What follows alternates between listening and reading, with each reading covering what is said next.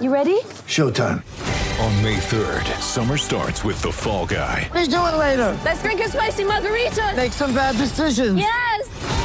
Audiences are falling in love with the most entertaining film of the year. Fall guy. Fall guy. Fall guy. That's what the poster said. See Ryan Gosling and Emily Blunt in the movie critics say exists to make you happy. Trying to make it out? Nope. Because I don't either. It's not what I'm into right now. What are you into? Talking. Yeah. The Fall Guy. Only in theaters May 3rd. Rated PG-13.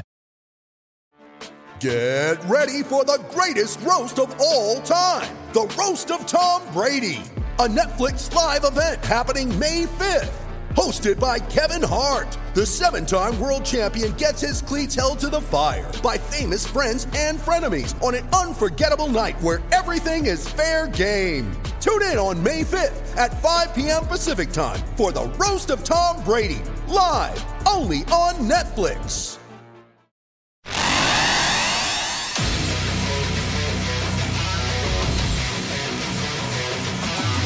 Gators Breakdown. The Gators Fan Podcast. Because there's never a dull moment in Gator Nation.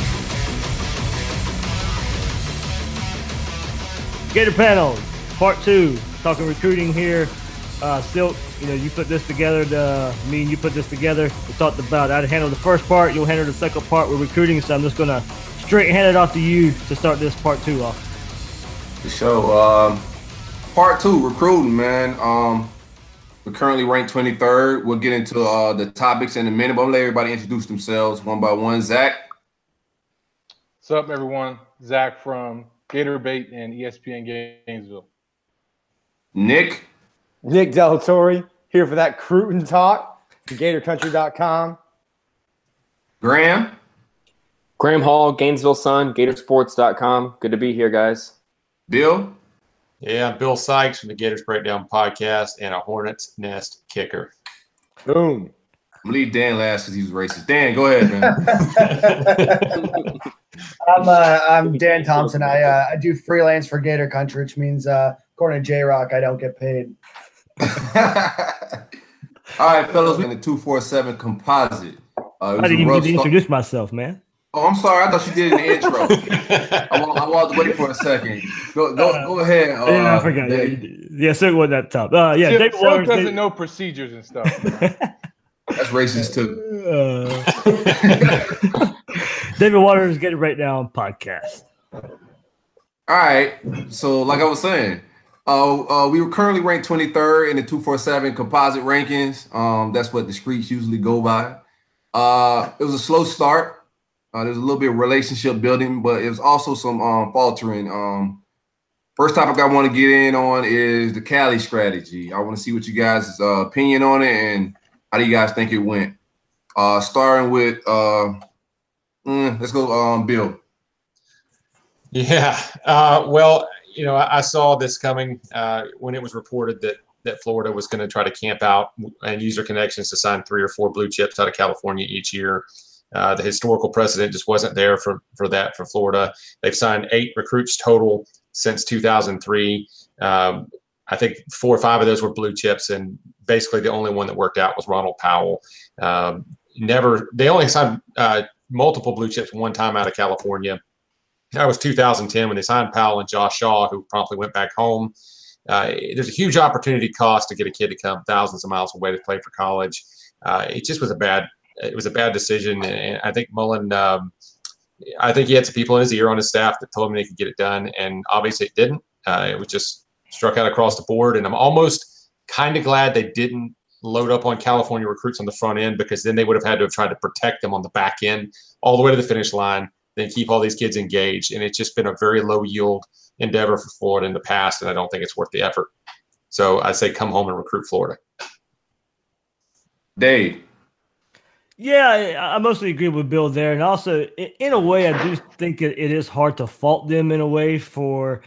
You know, it was his first full class that he had to go after, but being behind the 2018 class, you know, he had to just kind of come in quickly, uh, get everything together to finish that class off. But you know, some some of the staff he brought in had some connections to California. I don't think it was a problem trying it initially. Uh, you know, I, I do also think you know you got to you got you got you've got to start in Florida and, and, make your home there. You can drive within a three three hour radius and you know get similar type style of uh, of prospects. But as Bill said, he he had some guys in his ear who probably thought they could get it done uh, out there. And uh, the the top rated prospects were probably worth it to, to try.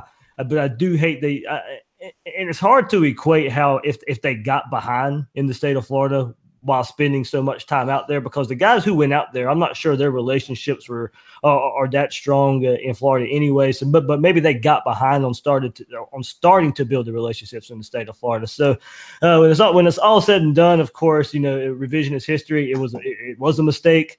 Uh, but first and foremost, I, I do think you start in Florida and then you kind of just branch out and cherry pick what you can go get from other places. Yeah, I agree. Uh, let's go ahead and go with my man Zach. Yeah, I mean, obviously, great points there. I, I mean, I, I kind of feel like Florida's done enough of recruiting in Cali over the past decade to know that it's um, not worth their time. Uh, you know, and I, and I don't think Florida put all their chips in that basket, but they definitely, you know, got the impression to me that they they felt like they could make some noise in that state uh, just because of the new program in place and the connections that they had to Cali.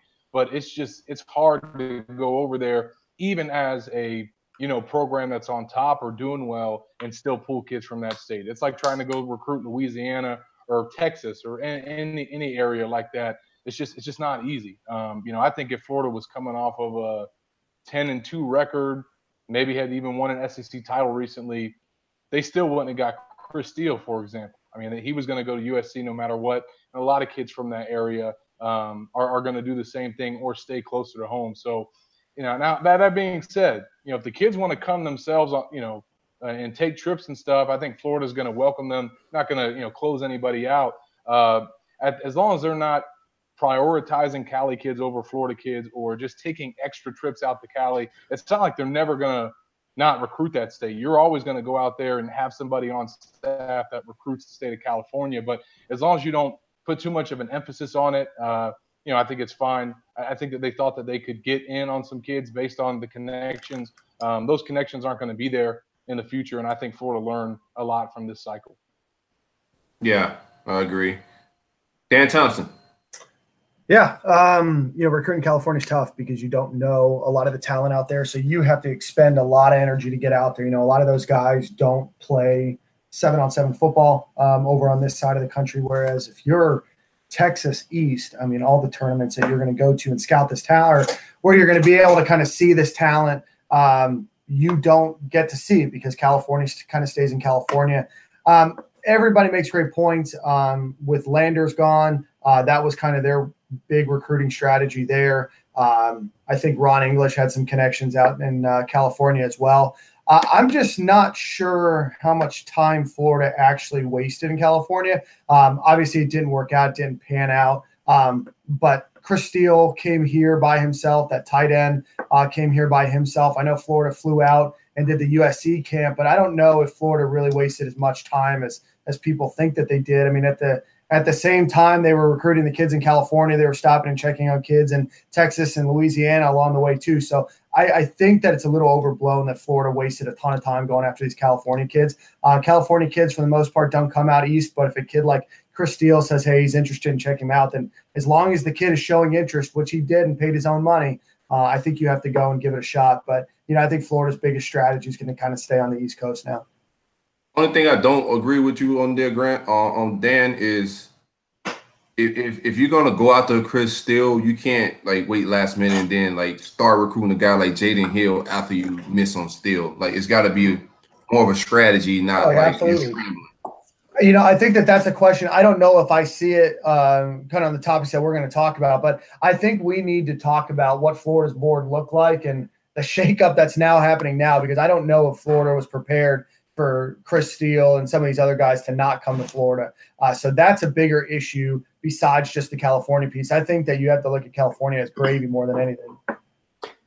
Yeah, I think the big thing that we're uh, leaving out really is that this isn't, you know, a long-term strategy. Recruiting California is not a long-term strategy. You guys have pretty much hit on the main points. You know, Florida hired guys that had good connections out there. Uh, well, good is you know up, open to interpretation. While they perceived that they did, uh, English and Landers, um, and I'm, I'm sure a few others had good connections with kids out there uh, before this year. Um, and from what I've been told, you know that who knows how true it is. Uh, the, the new coaching staff didn't feel um, that the previous staff had done enough work recruiting the 2019 class um, in the state of Florida to pers- make it worthwhile pursuing a lot of those kids, like um, uh, the Ryan Davis, the linebacker, and, and all those kids, um, because they just simply were behind, uh, uh, like ahead of time, and they couldn't get it. You know, they couldn't get the uh, the ground made up. So I don't think it's worth worrying too much about. Um, obviously, you know, we're sitting here talking about this.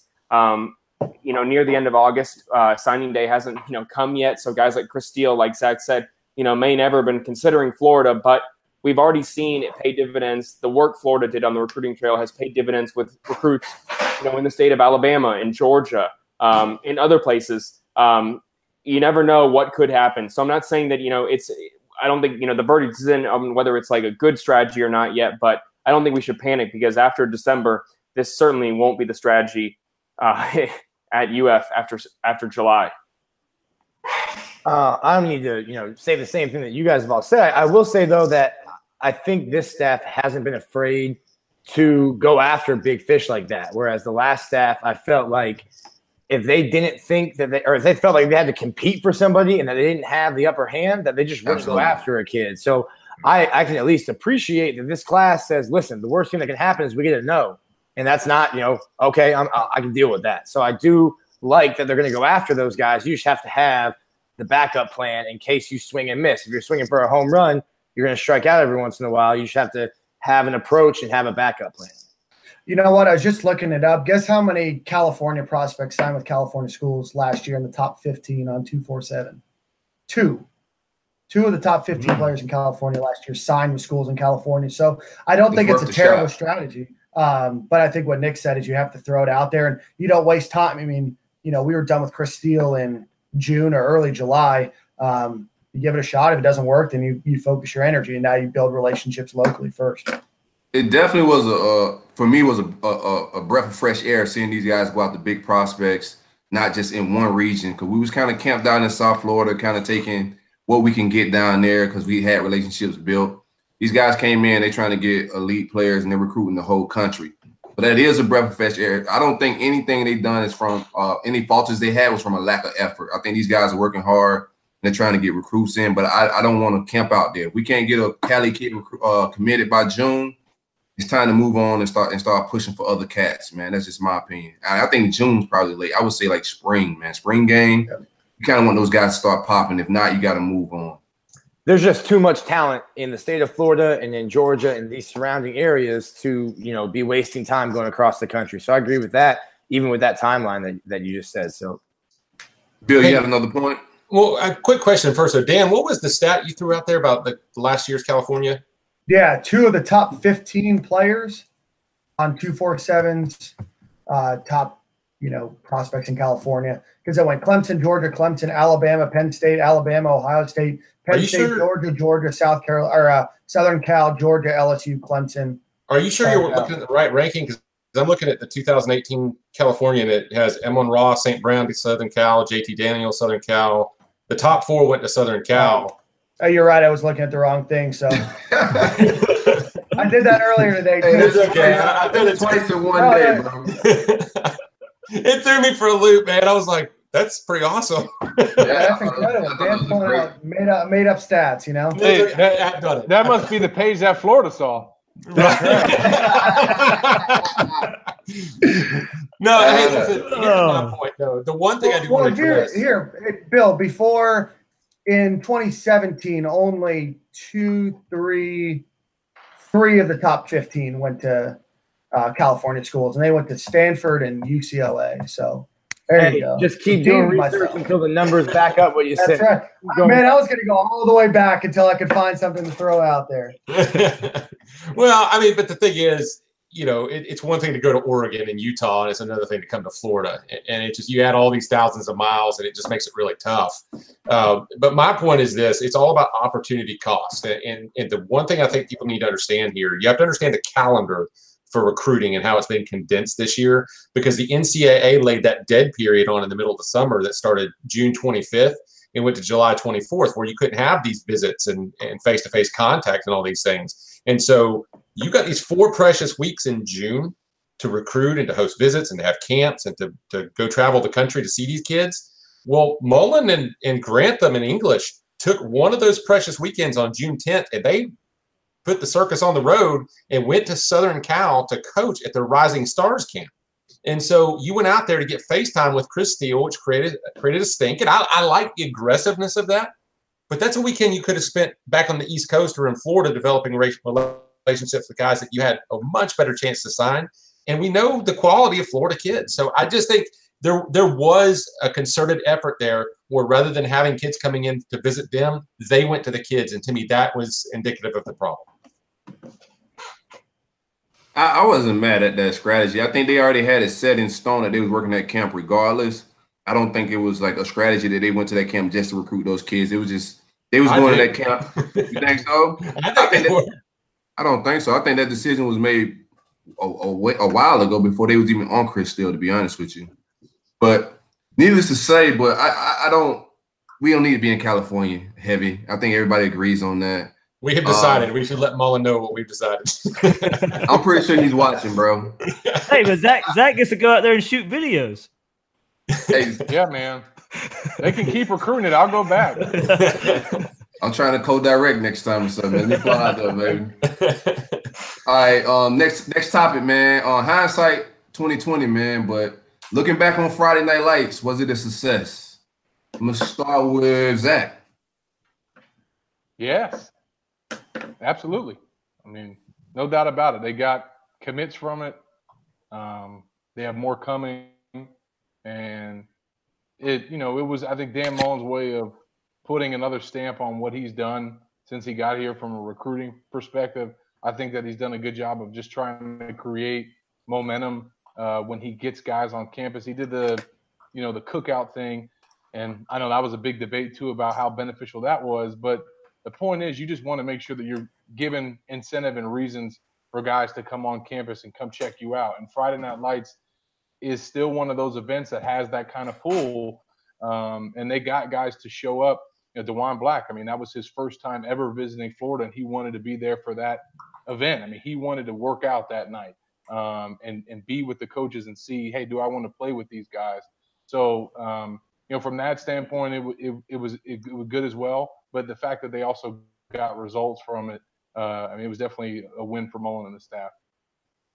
Yeah, I, I definitely agree. I say yes as well because you know Black, Diabate, Kimbrough, and then the 2020 guys, uh, Bingley Jones, Anthony Richardson, uh, they've all committed since then. And I think you know that being in that environment helped. You know, for some guys, it was the the final piece that they needed to to experience. Uh, you know, being around the other prospects, and for others, it was their first time on campus, and and Mullen was able to to reel them in on on everything they experienced that weekend. So and it also put Florida in great shape for you know Kaiir Elam, Jaydon Hill, Lloyd Summerall, Keon Zipper, and Nay'Quan Wright.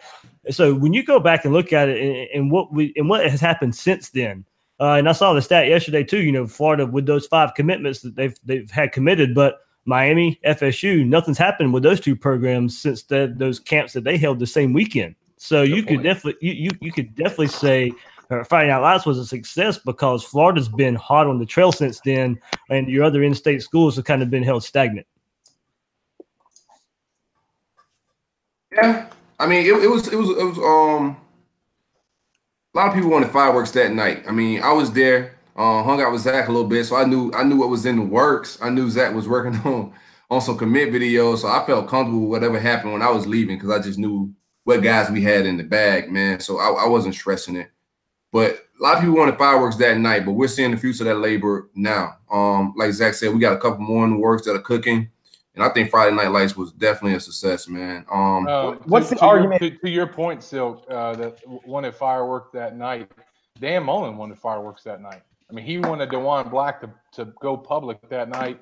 Diwun wanted to do a video, and they Right. just had to respect that he wanted to wait a week to do a video about his, you know, deceased brother.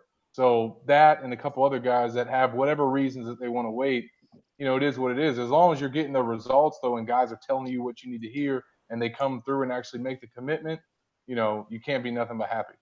Yeah, I was just going to agree with what Zach. Well, I was going to say what Zach said. I, I, think that Friday Night Lights now and the commitment process is different than what it was eight or nine years ago. I think a lot of kids would announce their commitment at, um, you know, at Friday Night Lights or right after. Now kids want videos or they want, you know, these graphics or edits or whatever it might be. I mean, it's just now part of a process. So you might commit at Friday Night Lights, and I'm sure a lot of these guys probably told, uh, you know, Mullen and company that, hey, I'm I'm I'm on board but hey, just give me some time. Um, so that's where recruiting has changed compared to, you know, seven, eight, nine years ago when, you know, Mac Brown, I'll never forget, I watched Mac Brown commit to Urban Meyer and like they just did an interview after. He's like, yeah, I'm committed. It's like, well, that, that kind of stuff just doesn't happen, you know, as often anymore. Right. So it's my uh, fault.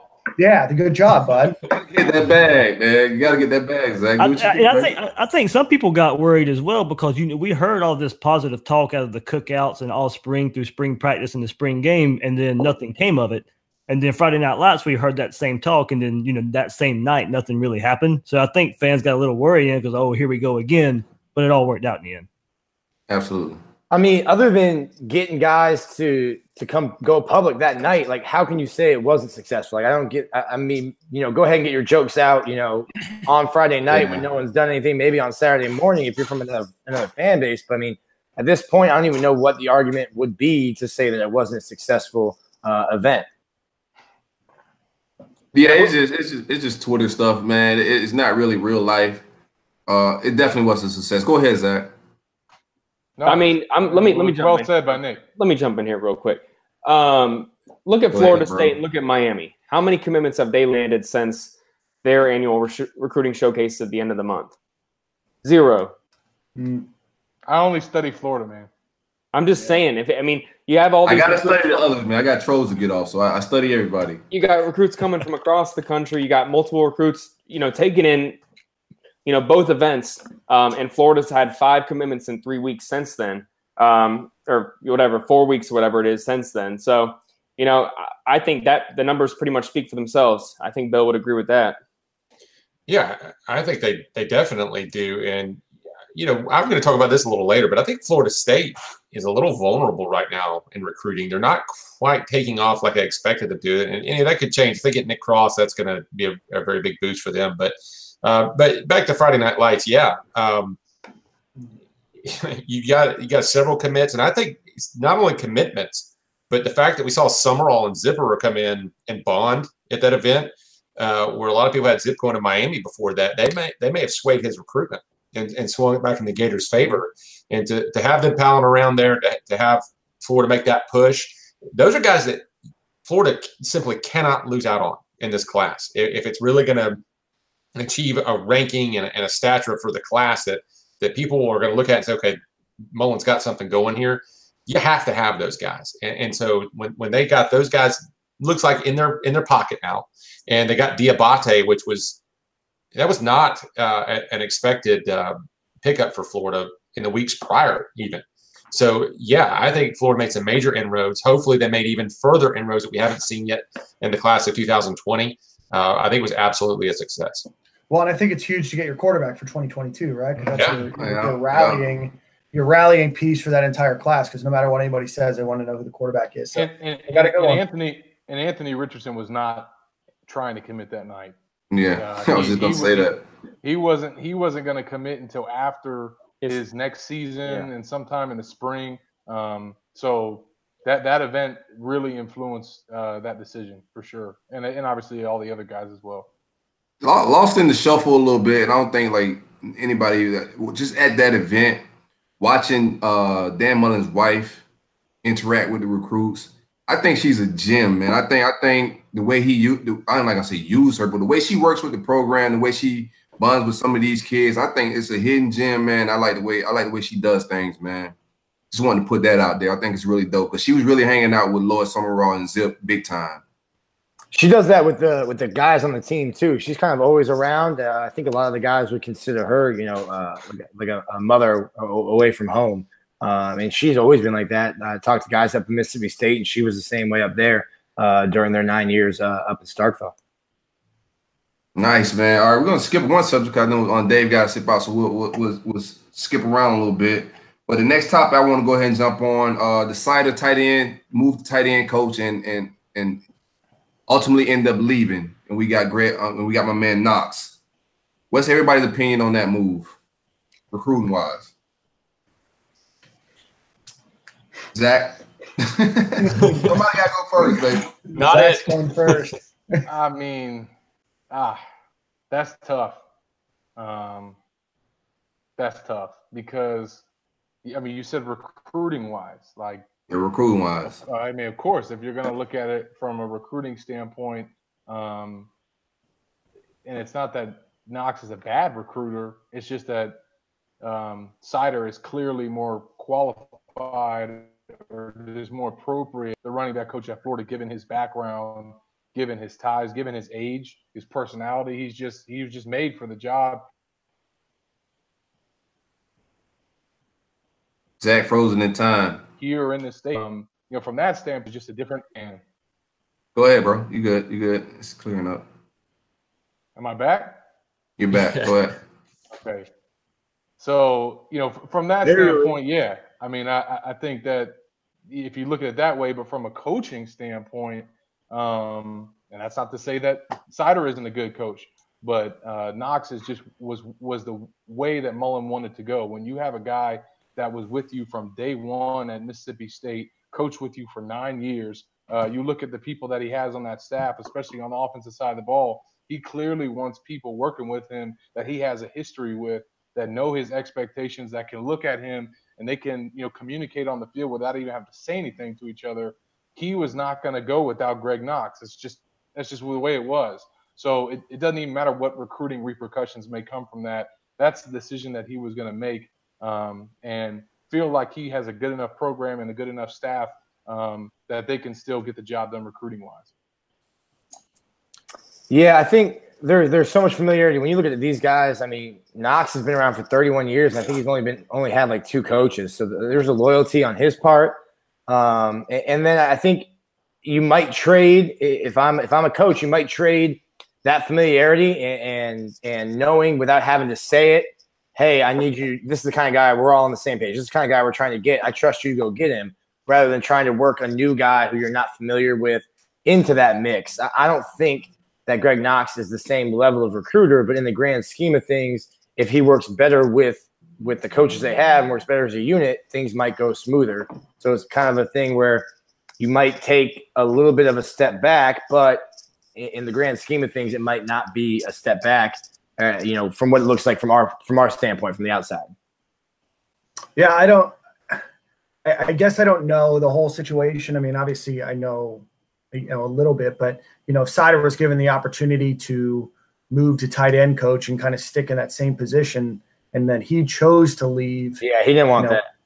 Yeah, and, I don't know why. I don't know if tight ends looked as a, a downgrade. I mean, I don't know how much of an upgrade over tight end coach being a running back coach is. Maybe one of you guys can can help me on that one. Um, but I mean, I think you have to go with the guy that you're comfortable with running your running back position, especially when you're unsure about your quarterback, when you're unsure about what that offense is going to look like. You probably have to change up the scheme, and you've had a coach that you've coached with your entire time at Mississippi State that's going to take over a stable of running backs that at the time was really deep, you know, four deep, and now they have, you know, two great players that they just added. So I think that you take, you know, a slight loss in recruiting to get a coach that you're super comfortable with. I think them replacing the tight end coach with Larry Scott's not a huge, you know, decrease in recruiting ability.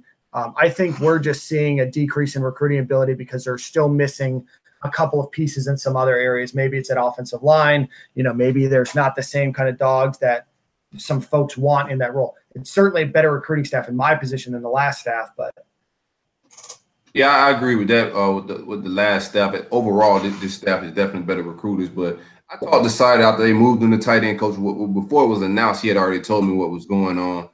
He's just not a fan. Uh, Side's ultimate ultimate goal is to be an offensive coordinator. He just thinks tight end coach is a is a dead end. Like they're recruiters, that's their niche. They they work with a few guys in practice. It's, it's just not a lot to it. So he he was good as gone once they moved him to tight end coach because ultimately he wants to be an offense coordinator. He just thinks tight end's a dead end. I'm just curious if that maybe well rounds him a little bit more to be an offense coordinator, right? I mean, has he been anything on the offense besides a running back coach? He's coached wide receivers in the past. Yeah, and that's a real, that's a real thing too. Guys get labeled as just a recruiter, and, and that that'll stop you dead in your tracks if you're trying to advance your career and, and be more than just a position coach. Yeah, that because that's the that's the label on him now is he he's a, a good recruiter. He's a recruiting ace, and he don't want that to stick on. And he just be no no no offense to Larry Scott, but I mean that's kind of what Larry Scott's going to be like the rest of his career, like a recruiting ace. Man, they, people are hiring him as a tight end coach, but his job is to come here and get guys. Yeah, I mean that's and look what we're talking about. We're talking about the recruiting impact. We didn't really mention him as a loss last night at all, so you can understand why he'd be concerned about that stigma. Uh, to, to me, the biggest jolt this has provided is not in and of itself, but in combinations with other things, because you've got a guy that was connected down there in your neck of the woods, Silk, in Palm Beach, a guy that was really going to help Florida, uh, probably throughout the state, but certainly in Central and South Florida. And then he departs. You replace him at running the running back coach, which is typically a recruiter position, with a guy that doesn't have a lot of connections here. And then at the same time, you start looking nationally as far as California. So I think that created somewhat of a vacuum in the state of Florida. So you not only lost connections and lost a Florida based recruiting structure on your staff, but then you also decided to exacerbate that and turn outside. And I think that has kind of contributed to this slow start. All right, let me chime in one second. In my opinion, I think with, with, with and, and, and recruiting, if we had him, I think we'd be in a better place with Trey Sanders. I, I, and I and I believe that wholeheartedly. What about like Dunmore? I don't think Dunmore was from Seider leaving. I don't know how, high he is on the board, to be honest with you. I, I don't know you. if they was pushing for Dunmore. I don't know. I don't think Dunmore was from us losing him. I don't think Florida State was pushing for him either. Yeah, he he, he, he got speed issues, and I think uh it was kind of holding up. I don't think he was high on the board, and he's smaller than what Dan Mullen likes at receiver. You got any other wanna, negatives about him? no, I, I like Dunmore. I want to chime in and ask Graham this question. I mean, how much of a loss is Seider to Larry Scott? How much of a drop off is that? Yeah. I mean, from what spectrum recruiting? Um, I think well, yeah, I think it's two. minor. I think at the end of the day, I mean, look at look at Seider right now. He's at Penn State. I mean, is he going to be able to draw the same amount of Florida recruits to Penn State? I know that Penn State has done very well in recent years, as they should when it comes to recruiting. But Larry Scott, you know, has coached at the high school level, coached at USF as far back in 2004. I mean, I think the real question is, yeah, if Seider wouldn't coach tight ends, I think you have to look at um, the transition of the tight end and running back coach together um, from Nord and Seider to you know Scott and Knox, and then I think it's clear that that Florida upgraded. I mean, I.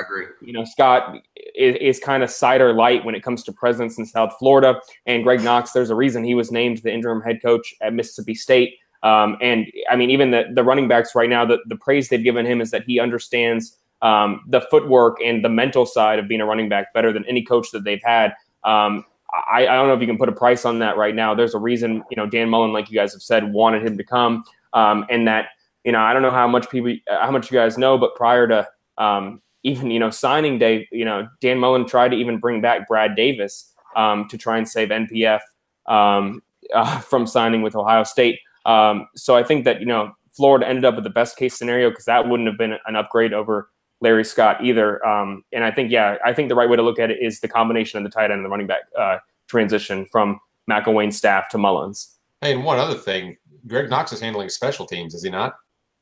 Yeah, Florida. And so you have, considering the state of Florida special teams right now, Nick needs that could have been a big factor in Mullen's decision to put somebody in there that he trusts to get that job done because it, it needs help in the worst way. Yeah, great point, Bill. Because I, like I said, I don't think that he was going to hire, not hire Greg Knox uh, yeah. just from just because of the offensive coaching standpoint, him being his running back coach. I didn't even consider the special teams. That that that even you know made more reason why he wasn't going to go. Um, I will say, and I don't want to get into specifics, but um, you know, I don't think that uh, Dan Mullen and that staff feel like they lost this huge recruiting um, you know, force in in Ja'Juan Seider. I, really I mean, don't. I don't, I don't to a certain extent neither. That's my boy, but I, not to a certain Well, extent. well- but the the, the, the- well, well, the- but but the reason why I say that though, and a lot of people don't know this, but um, you know, when that staff was kept by Mullen, uh, the, the the assistants that did stay on board, uh, and then the new ones that were brought in, Mullen creates competition every way he can in that building, from players to coaches and everybody. So there was competition to try and go out and recruit guys. Um, and from you know just what I've been told by people that that know what they're talking about, um, you know, I think that Seider maybe represented himself and that he could go out and maybe get more guys than he was capable of getting. Um, and when he kind of fell short and Florida didn't get those guys, uh, I think that kind of hurt his stock and his credibility within that coaching staff. So him being moved to or asked to move to tight end and feeling like they could bring in Greg Knox, I think in some ways um, was a result of that stuff. Inside of heat from a man Zach. I see you, baby. I mean, I'm not gonna I'm not gonna get into uh, specific guys that were named, but there were specific guys that were named that um, Florida I think felt like they were going to be able to go get because of Seider, just like they had guys in Cali that they felt like they could go get because of Landers and or English. And when you don't deliver, you don't deliver. All right, everybody good on that topic?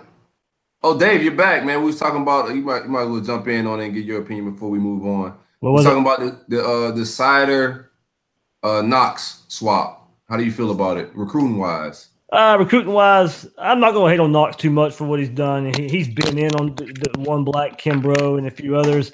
Uh, he hasn't wowed as far as numbers go. Uh, so you know maybe you know through by the time February rolls around, he gets in there with numbers. He's like I said, he's been in there on some of the big name guys they've brought in so far. Uh, but he, he's not going to match what Seider would have been doing right now.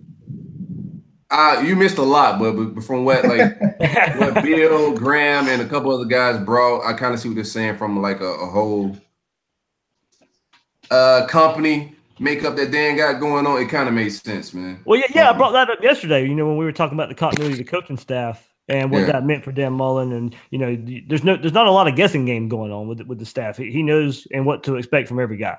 And you can say what you would about, um, you know, what uh, Seider could be doing if he was still on staff. I think Florida would obviously be better off for it. There's no question about that. Even what if he didn't, you know, deliver on some promises or expectations, he was still a, a good person to have. But at the end of the day, if we're getting away from the recruiting and just talking about it strictly from a coaching standpoint, Florida and Dan Mullen are better off having Knox and Larry Scott as a tight end coach instead of Knox and Seider as a tight ends coach. And that's just Yeah. that's just the reality of it. Absolutely. All right, since my man um Dave's back, let's get on to, to, to this next topic, man. Should we have pursued uh quarterback transfer? Uh, we had Cord Sandberg and Joe Burrows out there. Let's start with Dave. He was waiting on this one. Man, we got in trouble on this on Gators breakdown. So kind of, uh, you know, uh, uh, Will most more so than I, but I, I'm a big Burrow guy too. But you know, uh, Will's Will's all about him, and I, I think for good reason a, a little bit. Now, here here's my main issue or, or with it. I'm I'm I'm in the type of you throw everything at the quarterback position until it gets fixed. Uh, now, you know, that may not be Mullen's way of thinking, and I'm okay with that. He's the head coach; he can do whatever he wants to do, and he, he he's he'll be right more than I will. Uh, but you know, in the way looking at Burrow now and what he's doing at LSU, he doesn't look like the savior from what we've heard. You know, going through scrimmage notes that we've heard so far there. Uh, but look, that's what I said. If, if he went to LSU, he was going to be better at Florida than he was at LSU because I'm not a believer in that staff over there. Uh, Steve Ensminger as offensive coordinator. I, I'm not a believer in that. I'm not a believer in Ed Orgeron. I, I, if Burrow was going there, he he he would not be what he could be at LSU, at what he could be at Florida. He'd be better at Florida, you know, and um, you know, maybe he, he wouldn't be the savior here at Florida, maybe not, but you know, being under Meyer for la- the last few seasons, I think it would have been nice to at least see how he fit here, uh, given similar style offense, a similar style offensive coach. Uh, but like I said, first and foremost, I, am in the mindset of throw everything at this quarterback position until you until you get it figured out. Because look, I mean, look where we're sitting at right now with still wondering about uh, the Franks and and and Trask. Maybe we maybe maybe we'd still be wondering if it was Burrow and it'd be a three way battle instead of a two way battle. But uh, you know, and it's pure guesswork. But uh, I'd still think maybe uh, he he would be out ahead in the race. I don't know. Um, I don't think that he's all that impressive at uh, at Ohio State or at LSU. Um, Cord Sandberg, it, it kind of the same. I mean, he's in baseball, and we're seeing with Lucas Krull, it, it, takes a while to get back into the swing of things. No matter uh, you know what kind of skill set you have, it's still going to take a while. You know, Florida has three quarterbacks on their roster. They only have one ball per game, and you know, I think at some point in time you have to try to develop that talent.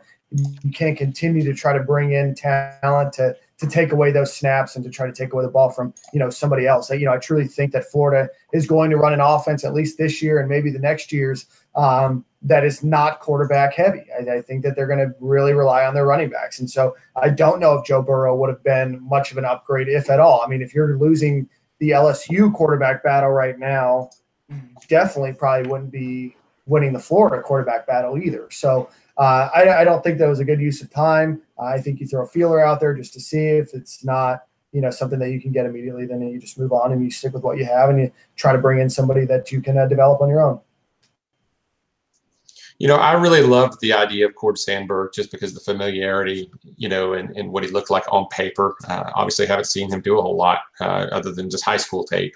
Uh, and, you know, I really got on McElwain for not bringing more quality arms to camp. He was just seemed no offense to the, the guys that he brought in as grad transfers, but it was just they all felt like journeymen from the onset, you know. And, and I'm, so I'm a big fan of bringing quality arms to camp. But that said, I'm going to trust Mullen. Uh, I mean, at the quarterback position, the guy seems to know what he's doing. Uh, I think there are some questions about his ability to field, you know, high-powered passing games. Uh, but he, he feels a pretty good offense. We've got to see what he could do with caliber player he can get at Florida.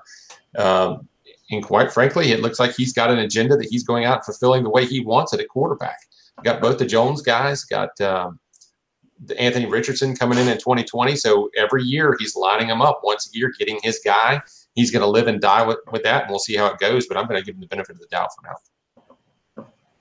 Yeah, I think that the grad transfer route is um, not the way Florida should have gone. I don't think Sandberg is really going to be ready um, to start for any team this year or be really a good quarterback. Just you know, coming from baseball so soon recently. Um, you know, obviously, if there was a quarterback out there like Jarrett Stidham, it'd be a different conversation, and, and I'd be all in favor of Florida pursuing them. But you know, Florida has taken grad transfer quarterbacks in back-to-back years, and we can argue about how you know whether they were successful or beneficial to the program or not.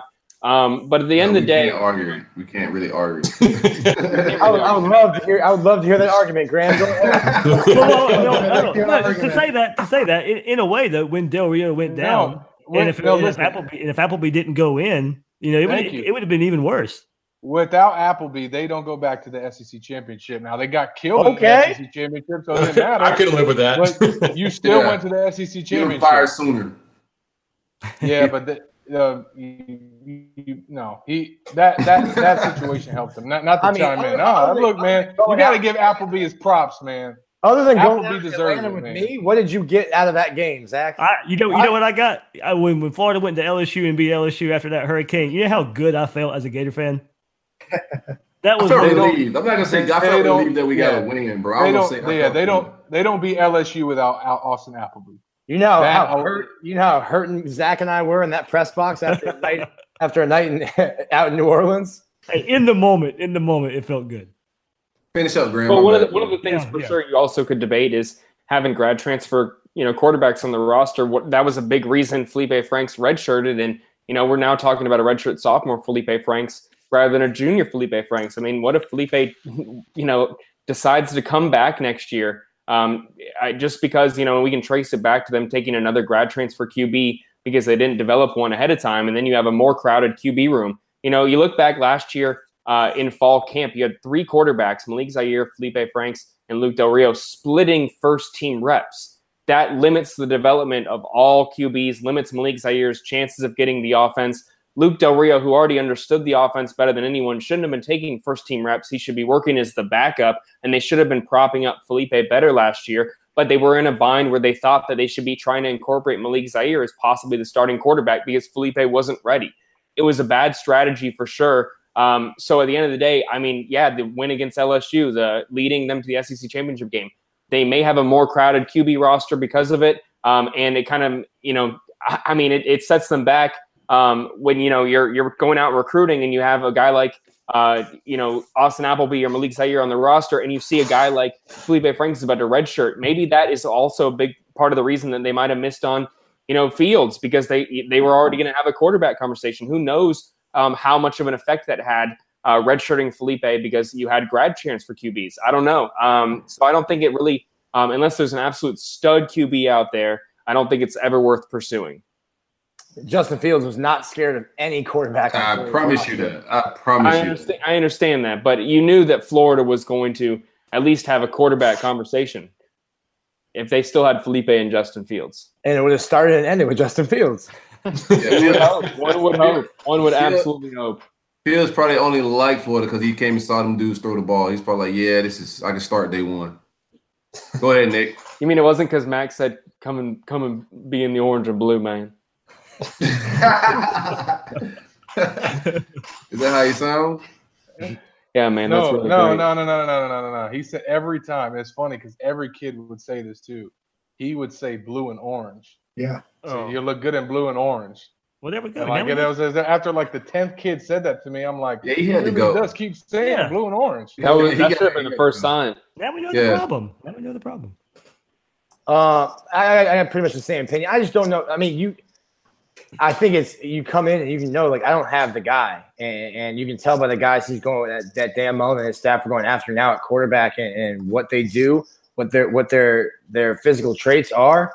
That you don't have that guy on, on campus, so why not bring somebody else in? If you're going to say to me, we haven't picked a quarterback because competition makes people better, then bring other guys in because I don't. In my opinion, you don't have that dude on campus right now, so I don't see I don't see the damage in bringing somebody else in. And hey, maybe you know I talked to Urban and, and he gave me his scouting report uh, on Burrow, but I see him in, I see him in person. He gets on campus. I think it's different. You know, I, I don't see the the hurt in it, but I'm I'm not very high on on the quarterbacks right now. So, but that's probably why. You know, it just hit me when we were talking about this. Uh, Zach was talking about the importance of getting to the the championship game, and I, I fully understand that. I, I really do get where you're coming from. And then Dave was talking about his good memory of of LSU, but it also kind of just makes me realize how desperate we are as Gator fans right now to feel good about something. And, and what I want Mullen to do is, and of course he, he's got to have depth. And, and even I said you got to bring quality arms to camp, but I want him to make moves that are putting Florida in position to win the SEC. This is about winning a championship and beating your rivals, and anything short of that is not good enough. That's the way it goes. that- And so, to, the, and to that point, if Felipe Franks goes out there and falls flat on his face in Baton Rouge and they don't win that game, he'll be better off for it, you know, in the future. So I mean, it definitely Fair- fair enough. Like I said, and, and, and, and as I say, I I'm just saying, you know, Graham Pose. Did those guys do any? Did any good come from it? I think with Appleby, at least you know he did get you to Atlanta. Zaire obviously was. A it's a fair but- point for sure. but I was the I mean I I was I don't know how many media members were, but I was one of the ones that wrote after the championship that they needed to start Felipe Franks in the Citrus Bowl because at that point there was no there was no point to keep going with Appleby. He, that game did nothing for the future of their program. Um, but I mean, you can make an argument that they should have should have went to that sooner. But they were trying to play for championships, so I get it. Well, I wrote I wrote it too because I remember being called an idiot for writing it. Well, I mean, the problem is that probably you're in that position to start with, and that comes through recruiting. I mean, 2002 to 2007, they bring in nine quarterbacks over six years, and eight of them are blue chips. But then you go 2007 to 2000, excuse me, 2008 to 2017. That whole era, they only brought in six blue chip quarterbacks. Yeah, And- it had so- to be. A, it had to be a culture change. Um, Yeah. I'm tired of the transfer guys, man. I'd rather them take the time and develop a quarterback. There's no quick fix to this thing, man. Get a guy, put him in the system, let these guys go through the system. And I also you gotta you gotta consider um recruiting as well. This is a recruiting show. I think if you bring in grad transfers in, I think those guys like Jalen Jones and the guys you're recruiting, are looking at it as well. Um, that's another guy that that's, that's taking the reps away from them and, and, and ruining practice and development of the young guys. So, uh, was I interested in it? Yeah, man. But I also think he he him and Urban are friends, man. So Urban had to tell him something that, or he, I'm pretty sure he got practice film and stuff like that. And it was something he didn't see, and he didn't like it. So I'm with you, Bill. I trust Dan, man. So I'm gonna ride with Dan on, on the quarterback situation. Yeah, I, I didn't mean to make it sound like I didn't either. I do. So Yeah, I, I agree with um, Bill as well. You have to trust Dan Mullen. He uh, he has more quarterback knowledge than everybody on this combined, and that includes all the people that are watching. I mean, the guy knows what he's doing, and not only did he watch film on Joe Burrow because he had it sent to him, but he he knew everything that there was to know about Cord Sandberg. So mm-hmm. a guy like that to get that much knowledge and information on two guys and decide to pass, you just have to trust his decision there. I will say, I think Florida's a completely different program right now if they would have gone after Jarrett Stidham when everybody else was. Yes. I, I mean, I, hey, try- man, if, if, if us missing on Stidham means, you know what I'm saying? I'd rather miss on Stidham and have Dan Mullen than, than still have Mac here, bro. I'm gonna be honest with you. I agree. Listen, but, listen. but I guess the Will saying the Will Grier thing was an act of God. If you really look Yeah. at it. Yeah. Yeah. Thank you, 'cause- GNC, right? Because listen, he would still Win be GNC, here bro. Trust me. without a doubt. There's no doubt if Grier were still the quarterback, McElwain would have had it made in the shade right now. he would have had death threats to talk about. He does have it made in the shade. He's getting paid by two universities to coach receivers. Is he still Imagine- selling barbecue? He's, he's also Ima- got his former he's also got his former walkout on quarterback. Call them out. It, Imagine- it, it be your own people, Ma- Zach. It be your own people. Imagine McElwain demonstrating a nine route. Coaching I think he- receivers. I think that Get shark outta movie. here. I think that shark movie that came out a couple weeks ago. I think he was. I think he, I think he was in the matinee. the Meg. All right, next topic, man. Um, we look at the Mississippi State roster. Um, those guys are ranked pretty high, and they're pretty much uh, getting a lot of accolades in, in the media in this this offseason. Uh, Dan Mullen built that roster. So I want to talk about evaluation versus stars, man. Bill, the, the numbers guy. So it, well, as far as this roster, I, I mean, first I would say they were a nine and four team last year that beat one ranked opponent. It was LSU that had major trouble.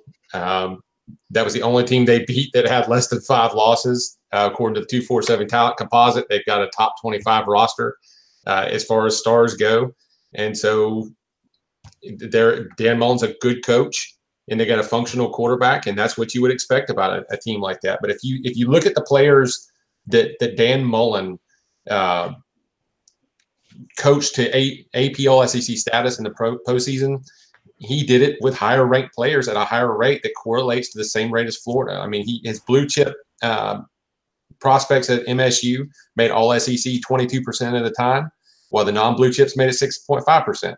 Since 2002 at Florida, the blue chips have made it 25% of the time, while the non-blue chips have, and that's the below four stars have made it 4.6% of the time. The NFL draft, his blue chips uh, made it, tw- or excuse me, at UF have made it 25% of the time been drafted. For non-blue chips, it's only 12%. At Mississippi State, almost exactly the same. 24% of his blue chips were drafted, uh, 9% of his non blue chips. So he does have a 1.9 better success rate at coaching three stars to AC, all SEC status. But other than that, you know, yes, he did find Dak Prescott's a three star quarterback. There are exceptions. Um, but the guy does it with pretty good talent.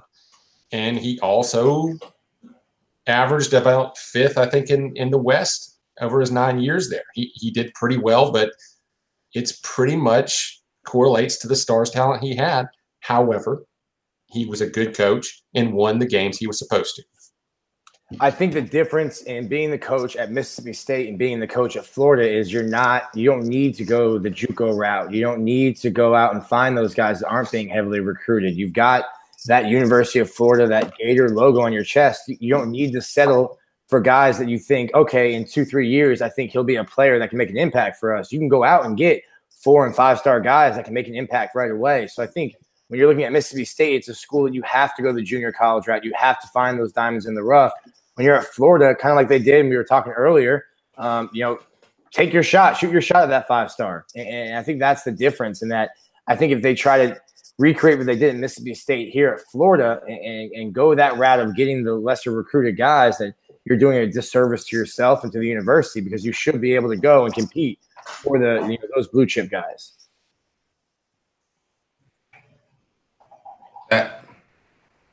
Yeah, I mean it's it's interesting conversation because it's it, for me. I look at what he did at Mississippi State, and um, it's really hard to knock the recruiting aspect in terms of what they sign and even even try to look at it uh, for those nine years and have an expectation for what he'll be able to do at Florida because it's just hard to attract top talent, as everyone knows, to Starkville. Having said that, the the guys that he did sign and the talent that he did have I think that not only did he, you know, overachieve or do his best with it, as Dan said yesterday, he changed what Mississippi State is. And you know, you know, some of those years that he was there, you know, maybe they didn't uh, have a lot of you know top ten wins or anything like that, but they beat a lot of the programs that used to you know beat their brains in perennially, and you know they kind of changed the balance of the SEC West all because of what he built there. And now everybody's talking about how great Mississippi State could be this season because of the team that, that he put together. So um, my kind of thinking is if you know he can take his coaching, we everyone knows he can coach. We saw at Mississippi State that he can develop rosters and get the most out of two-star talent and overachieve better than anybody else ever did at Mississippi State. Now he comes to Florida. Can you take that coaching? Can you take that development and then recruit really well? And if they get elite players and we know that they can develop and we know that they can coach, I mean, that's the formula right there. Yeah, I think that um, we need to make it. You know, we we need to establish the difference between you know Dan Mullen found uh, Dak Prescott and Dan Mullen developed Dak Prescott into the quarterback that he is. Uh, Nick Fitzgerald, while he is a senior, um, you know, was a two-star uh, quarterback coming out of high school, and Dak Prescott had offers from you know a few SEC schools, but he was not being pursued heavily. Um, I think that you know people do underestimate the work that Dan Mullen has done. When you look at putting quarterbacks in the NFL, starting quarterbacks in the NFL, I mean, you can give Dan Mullen credit for several of those um, in terms of development, um, uh, who at least have um, made it out um, or were successful SEC starters. So um, I, I, think that that's a big part of. I mean, you look at the preseason rankings. Um, you know, the projections based are, are a lot of those are based off of how um, highly regarded Dan Mullen is, not only as, like you guys have said, a coach, but as a developer. It's as uh, you know, developing front end talent. Um, you know, rankings are deceiving. Um, guys like Antonneous Clayton start out as two stars, and then by the end of the cycle, by a week before signing day, they're a five star prospect. I know that you know we, we talk about blue chips as if they were always blue chips, but there are certain recruits who, based on the prestige of the school, rise up the rankings strictly because of that. Um, Dan Mullen didn't really get those bumps at Mississippi State, so it is kind of hard to discern, you know, how good those guys are in perspective. But I think when you look at quarterbacks, you look at development of offensive talent, you look at, I mean, they they added a lot of defensive line talent in recent years. I think Dan Mullen does deserve a lot of that credit, and um, and especially for the work that he did developing those players once they got on campus. Yeah, I think for the expectations, you know, for what he could bring in at Mississippi State, we saw how it played out, and it played out probably about the, the best it could with the talent he was bringing in. I want to see Mullen uh, evaluate and get five and four stars, ta- five and four star talent instead of the majority three stars and sprinkle in four stars and five stars. You know, we've already seen how that plays out. We've seen, you know, he he hit his limit at Mississippi State with the talent he's bringing in. Now that talent pool is going to go up. He's at a place where he can get the talent, and I believe once he does, then he's set up to become a, a perennial national contender.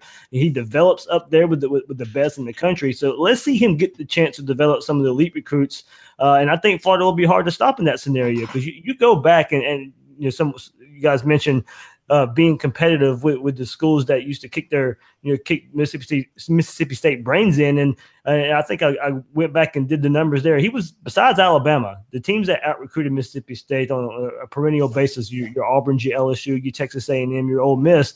He was within a touchdown average score from his whole time at Mississippi State with those schools. You average all the scores together, he was within a touchdown of all the games played against those guys. So yeah, he, he closed the gap. At Florida, he can exceed the gap. Yeah, no, I agree. Um, you know, I think just going back to to what Bill said uh, at the beginning when he talked about the talent and the, the conversion rate of blue chips and of non-blue chips and 1.3 or 1.4 percent and all this other stuff. that, that's also new. I mean, but but the question started with how talented that Mississippi State roster is right now. And I just looked it up. They were the 12th, 8th, and 11th ranked SEC program in recruiting. And now they're widely considered probably a top maybe four roster uh, in the SEC this year. And so that's made up of a lot of. What, Why, what what? fact is there to suggest that they're the fourth best roster in the country? Who have they beaten to merit that? What Well, I said- objective said fact the- is there I- about well, I said- this I said- up? Well, I said in the SEC, and if I said in the country, I apologize. But in the SEC, they're probably the fourth, maybe fifth best. Um, I, I mean, I can we can rattle off a, a list of schools that are worse than they are. So you're going to put That's them irrelevant. somewhere. Then you're going to put them somewhere between fourth and probably seventh, right? Fourth and eighth. No, where have they finished in the SEC West his whole career? Oh, uh, well, I'm not saying. I'm talking about this this upcoming year. Okay, which hasn't happened, and we're calling them the fourth best. And I'm saying, what objective fact is there to back up any of the stuff we're saying?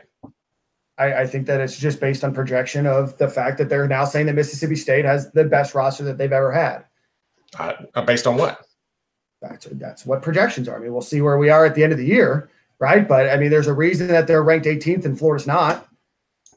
There's a reason that they're widely considered to beat Florida, and they have a talented roster. That right now we'll see what what happens. Right? We don't know, but I think right now when you're considering that you have a team that was ranked 12th, 8th, and 11th in SEC recruiting in 2014, 2015, 2016 if that roster is now widely considered and going to have a discussion based on how good that team might be, then that's also focused around the development of those players. And that's where I was going to go before he jumped in. Yeah, and, and but my, my point is this: we're saying, oh, they're supposed to be one of the best rosters. Well, for one thing, I, I think they're being a little overhyped, and I want to see what Joe Moorhead can do with because Mullen did a great job with Fitzgerald, but they were not they were not great uh, uh, in the passing game last year. As a matter of fact, I think they were 112th nationally.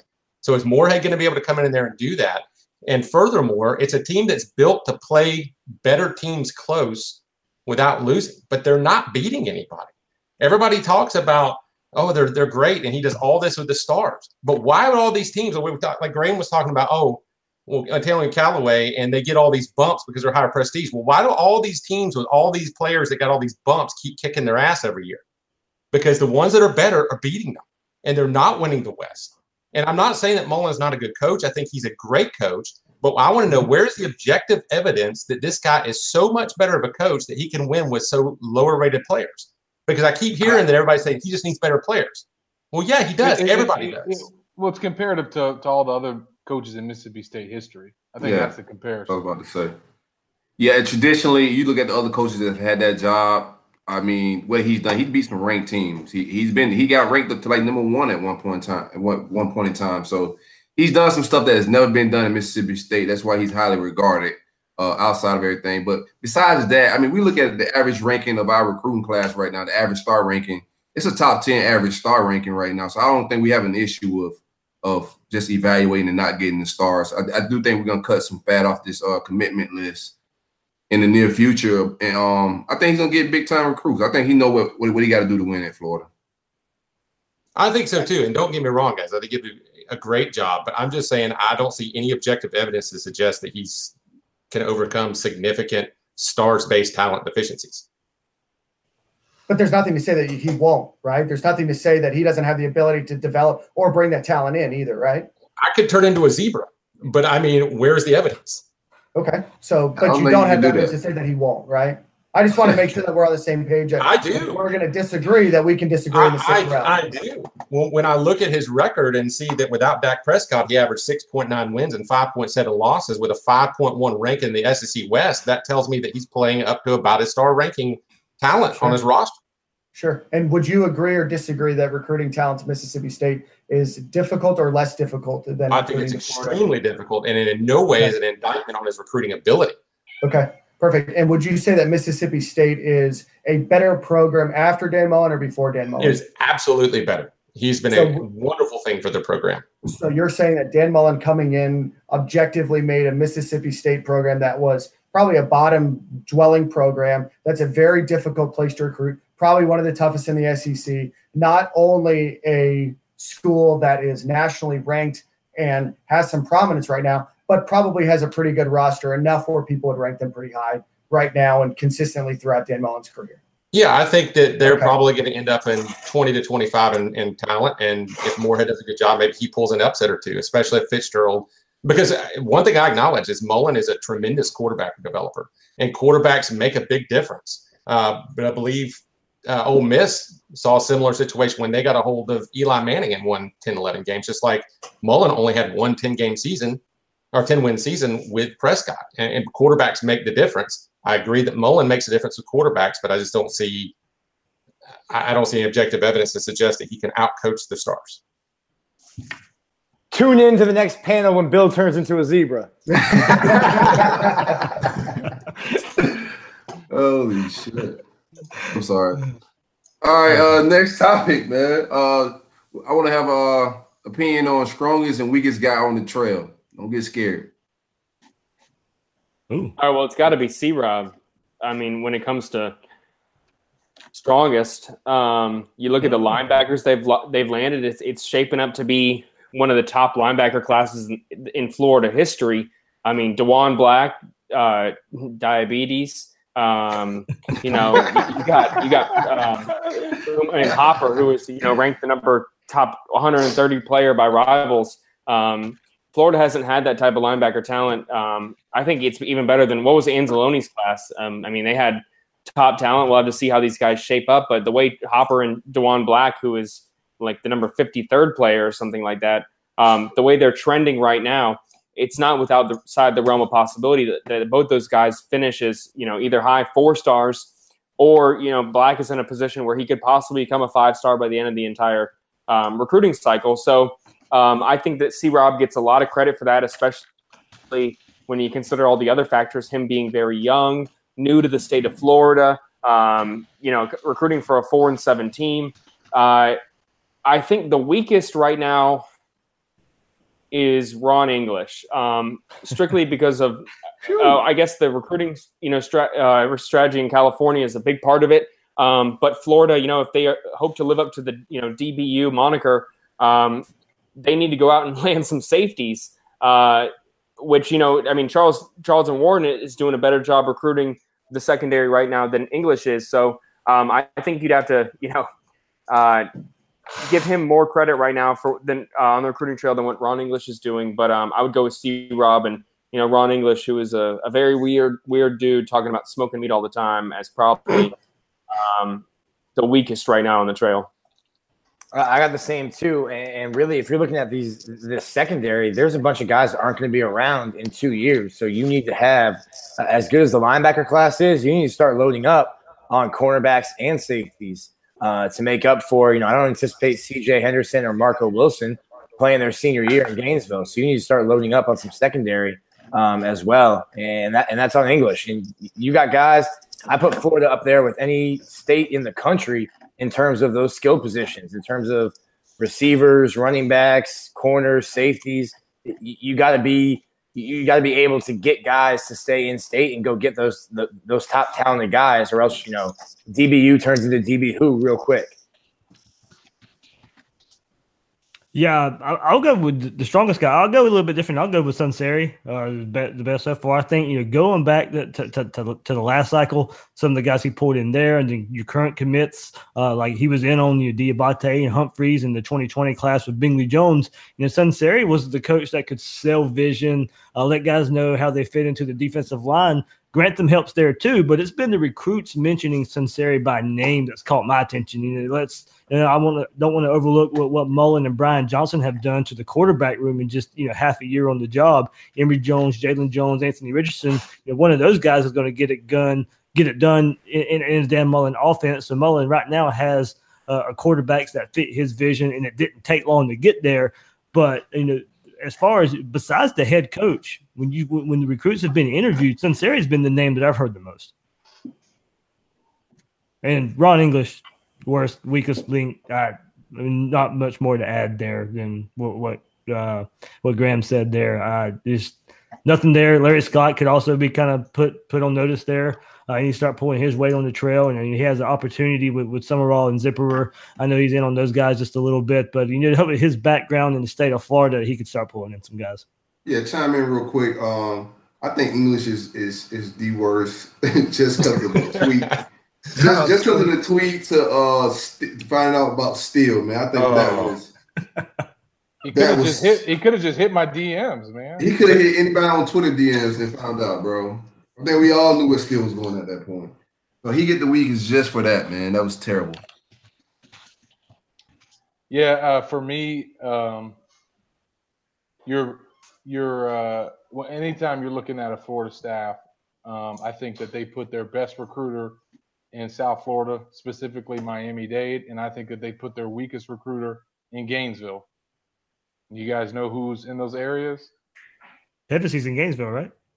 and who's in Miami Dade. Larry, right? Who do you got in Miami Dade? Brian Johnson. Ah. And I would say that right now, he's the strongest one on the staff, not just because of that. I think that is is a sign that he is. But if we're talking, I mean, who at the end of the day are the most important and impressive recruits that they've landed and needed to go get? The three quarterbacks that they got on board in eight months, he's cleaned up with three elite Great uh, sig- signal callers, and he's now down in South Florida. Um, for Hevesy being in Gainesville, I mean that just I mean they had Nord in Gainesville. Um, it, with Hevesy though, I, I don't think that it's it's um it's that he's a bad recruiter. He's just he's not trying to be a good recruiter, and I mean that by saying he's just not going to go out there and kiss a kid's ass.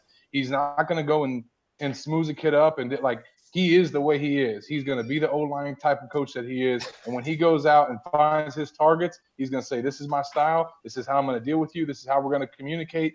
You either like me or you don't." I, and I, I mean, that's how he sells himself on the trail.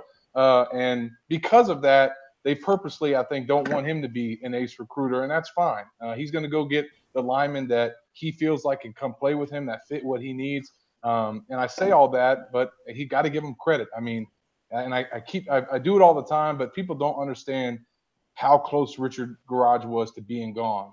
Um, and and he really won him over because he did not like John Hevesy when they first met, and you know he, he didn't kiss Richard's butt or do anything like that. He just he was who he was, and eventually he kind of just won him over. And Clemson set their entire coaching staff, including Dab, Dabo Swinney, to Richard's house uh, the last night of that, you know, before signing day, and he still chose to come to Florida. So I give Hevesy a lot of props for winning that recruitment, but he's he's not their their ace guy on staff, um, and I, I think it's Brian Johnson. Hevesy, it's like he calls it like he sees it, and, and he's brutally he's brutally honest to a fault. Yeah, Mhm. and, and, and and because of that reason, they like I said, they don't. I don't think they want him on a lot of kids, and he doesn't want to be on a lot of kids. He Yeah. goes, give me the give me the areas that I need to go hit, and let me go recruit my linemen. I'll find the guys that I like, um, and go from there. But I, I like that mindset on the on, on the field, though. You know, when you when you're under him, you're going to know what he thinks, and Yeah, I, I don't. I, you know, I, I like that. I like that part of it. But you're right on the trail. On the trail, it's going to rub some some guys who are used to being pampered the wrong way. Personally, I think with Hevesy, we need to get uh go to Bama route and maybe go offensive guard, offensive tackle coach type thing, and, and bring in a recruiter to, to help him, man. Well, Uh, that's I like him on I the think field. they should have done that with Brad Davis. Absolutely. Yep. Absolutely. Well, that's what was done before at UF with Steve Addazio, kind of helping him out there. So this that would be the second go around that Hevesy had some help at Florida because he's obviously got some chops as a coach. So Right. I'd go for it. This might be this might be Debbie Downer, but a lot of the Mississippi State writers have told me that that at least the guys that when they were at Mississippi State were lazy when it came to recruiting, and there was like a whole month where I know guys weren't out um, on the trail after signing day. So I mean, that's just what they've told me. They cover them for you know for a good period of time. It's hearsay. It's hearsay, Nick. Nick. That's what I'm here. I'm, I'm here just stirred up. Listen to the Starts streets. rumors. Starts rumors, bro. A rumor monger here, man. I, I don't know. I mean, if they were lazy in Mississippi State, I don't think that they've shown it thus far. I think that there's probably some strategic reasons why it hasn't worked out, but I don't think that they've been lazy by any stretch of the imagination. They've probably put hell more miles on their private planes and frequent flyer miles than just about any coaching staff in the country. Yeah, it's not they to say probably that it's necessarily paid off yet, but I don't think they're lazy. So what? They probably weren't lazy. The train probably just broke down. No, I'll, I'll jump in. I mean, I think that Brian Johnson was the name that I wrote uh, with Sal Sunseri kind of being a guy that nobody really talks about uh, on the recruiting trail. I think that Sal Sunseri has an absolute unbelievable record to fall back on um, in terms of development, and that's going to take a certain type of player that's going to want to play for him and want to be developed by him. Uh, but I would say that Brian Johnson, Sal Sunseri, and then uh, you guys already called it out, but the uh, the tweet that Ron English had was just. Uh, unacceptable. Unacceptable. I mean, he should just hop on to Gator Twitter. He knew. He knew. I, I think that was a DM. I think he thought that was a DM. To be honest with you, I don't think that was. But if you don't know what a knew that DM is, like 12 years after Twitter's been created, then ain't for you, baby. I mean, it looks different. How can you not I- know? Of course, Silk is going to defend him. He tweeted Amazon.com one day. That's what I'm trying to tell you, man. Oh, was Wasn't it, to- wasn't it about to order Muschamp? Didn't Muschamp type out On Twitter. hashtag? Yeah. Remember that? I mean, You these know- guys are old school, man. You think English? You ever heard English speak, bro? You think he's like in tune with Twitter and how it works? I can guarantee he has no idea. Like even the good tweets, I'm pretty sure there's some intern. Greg going Nord couldn't tweet because they haven't made the app for a beeper yet. He's got a jitterbug phone. yeah, I would say uh my strongest on the trail is gonna be C Rob right now from what he's doing. I like Brian Johnson because he like like Zach said, he's landing some studs, but coming into this whole situation when they put the staff together, I thought C Rob was gonna be the weak link. Uh fresh face, no experience, uh young fella, but I mean he's doing his thing on the trail, man. Nobody complaining about anything that he's doing. Uh now the older guys Bulldog. He's got the juice. He's a bulldog. got the juice. Hey, he's not a bulldog no more, bro. Yeah, that's true. That's true. Say Hey, that. does does Larry Scott can can we put him in that mix? I, I think No, I did. Yeah. Um, I'm just not sure. I think it was Dave that you mentioned him. I, I think that he came in, uh, you know, with with huge recruiting chops and just a huge recruiting name, and I'm just not seeing his name as as often as I thought it would. I think he'll be fine. I just think Yeah. his- No, no. I mean, I mean, who's he missed on though? I mean, That's what I'm you know I saying. mean, Yeah. He, I mean, th- th- Yeah. he still Maybe got the Lakeland kids in play. He got he got a commitment from Jaleel Billingsley, and then Yeah. they messed up his commitment video. He should have done it with me, and he'd have been in the class. Go ahead and pull up that Um, thing, man. So, but listen, I mean, so he, I mean, he went out and got Billingsley, and that fell apart. But I, I've been around. I've watched him interact with kids. I don't think he's a weak Yeah. link at all. I just think he What's hasn't up? landed any kids yet. Yeah, it's more about number with him than it really than it actually is anything else. Yeah, I was, I was, you know, I, I was just more curious than anything. I, I just want Bill to say that that's his favorite recruiter, so we can go at it. Nah, you know, I actually don't have one guy that I think is separated himself. I, I thought what Zach said about um, uh, about Brian Johnson was really interesting, but you're in a position to know that better than I am. Uh, to me, the one that stands out though in a negative light is Ron English. I mean, he's the guy, like you said, he's awkward on social media. There's strike one. You've got a scandal in your background, strike two, and your record doesn't look so hot, strike three. So right now, I just think he's an obvious weak link to the staff, and I, but I hope he turns it around. How I, I like him coaching though. I like the way he Yeah. coaches. Um, You know, I'm just speaking about recruiting. That's all. Yeah, yeah. recruit. I like him coaching, but he got to tighten, especially at DB, man. Especially at DB. I mean, this is DBU supposedly. They, ju- so they just need to hire Keiwan Ratliff and get with it. Apparently, his seven on seven stuff hang, uh, is in the way. I don't think he wants to coach. That's Yeah, all. he doesn't man. want to coach. He doesn't want to He coach. doesn't want to do it. Uh, He he wants- lay. He, he relaxing right now, man. There were some rumors he's interviewed or have been asked. Ah, there we go. The rumors again. There was the rumors. That's it. Nick started it. Not my rumors. Nick started that. I know I, he I did. didn't start those rumors. Rat, if you see this, I'm still waiting on my shirt, bro. Need my Rat Pack shirt. Not getting that shirt. All right, next topic. violation. Is it? No. all right, next topic, man. Uh, when it's all said and done, this is gonna be a quick one. When it's all said and done, will we land a five star? I wrote about this this week. Oh, Go ahead. Let's- Plug, let's- plug read your it, stuff. read it. Yeah, read it for us real quick. I mean, I went back and looked. I think the guys that they that I that I felt like they had a any that they were even in the mix for. Obviously, you have Sanders, you have um, you have Evan Neal, and you have Kayvon Thibodeaux. I mean, those are the only five stars that are actually showing interest to Florida. In that, they're saying that they're going to visit. Sanders is the only one that they have a real shot with. I know Neal's um, uncle played at Florida, but that looks like he's um, favoring Miami uh, over you know Florida, Florida State, and Alabama. And then Thibodeaux. I mean, we, we already talked about the California thing. Sanders, we'll see. I know everyone's wrote Florida off, and I think that at this point they might even want Nay'Quan Wright more, or, or, or they're focusing on him more. But I still would not count the Gators out because of that family connection, um, and just to see how the year plays out. Um, but I mean, that those are really the only guys I see, uh, unless um, you know Tyrique Stevenson, something crazy happens there, and I, I think he's a five-star recruit. So I think he might eventually get a fifth star, and maybe if Florida some found a way to pull off an upset there. Those are the really only guys, though. I mean, Diwun Black might get a fifth star, yeah. but I mean, he's not playing. I think this fall. So right, that's what I was about um, to say. If, if, there, if there's a guy, if there's a guy currently committed that could be a five star, I would have picked him until he announced that he's not playing now. So yeah, and I would also throw uh, Kaiir Elam into that mix as well. He could, he yeah. could possibly yep. get a five star. Well, there you go. That's the one then. If he gets his fifth, I mean, if he gets his fifth star, that's the guy. Yeah. So we get all we, we count on the same page there, or what? Anybody want to chime in? I. It just looks a little negative right now. I, I will say that regardless of the result in this, I really liked what they did with Umstead Sanders. Uh, I thought that was a really good move. It's the kind of thing you got to do, and we see a lot of that ha- happening out of Mullen. Um, he's making the the right moves, I think, uh, except for, except for California, you know. But uh, other than that, so I applaud their efforts with him, but it doesn't look promising right now. I mean, if you got to bet a dollar on whether or not they land one, I'd say no right now. Right, since, since, since Zach brought it up with Trey Sanders, and I know this has been a hot topic with this, and uh, I, am in I'm in the belief there are only there are only a few recruits where the on the field performance can make a difference, and I think Sanders is one of those guys. If this if this running game does what we think it can do, I think it could speak volumes to him. But are you guys of the belief that the the the on field result lead, lends itself into recruiting?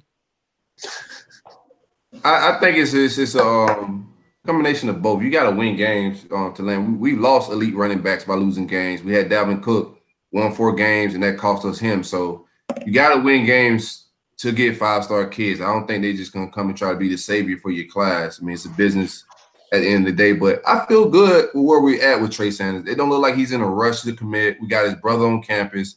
Uh, his mom and parents, his parents gonna be on campus every Saturday to watch his brother play. So we got to put in this left. thing. Yeah, we got a lot of time left, man. So let it play. I think we land a five star.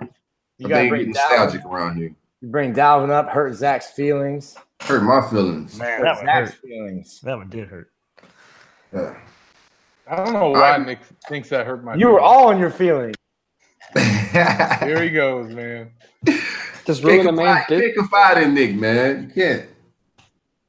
Yeah, Nick's Nick's gonna put you on Front Street. all right, man. Let's we're gonna wrap it up with uh, estimations for the class, man. What it's gonna take for this class to be successful, ranking wise. Let's start with Bill. This is regarding numbers. Uh, I'm not necessarily looking for a particular national ranking. Uh, the two marks that I've kind of set aside that I want to see to show tangible progress. Actually, there's three of them. Uh, number one is the land of five star. Uh, I, have talked extensively about just how vacuous this this is to facing 2019 without a five star. I think 23 schools have signed one since Florida has. Four additional schools have one committed for this year. So you're talking about 27 programs with a five star since Florida's last you don't win titles without them. Not in the SEC, not nationally. Um, they're your Tim Tebow's of the world, your Percy Harvin's of the world. I'll argue that till I'm blue in the face, but I don't, Dan, I'm sure you don't want to argue that either. Um, but number two, um, I'd like to see number three in the SEC, and I'm not sure they get that done. Uh, Florida hasn't had a number three class in SEC since I think 2013. No school has reached the playoffs without at least one class on the roster in that four year cycle that preceded the championship run that was number three or better in the class.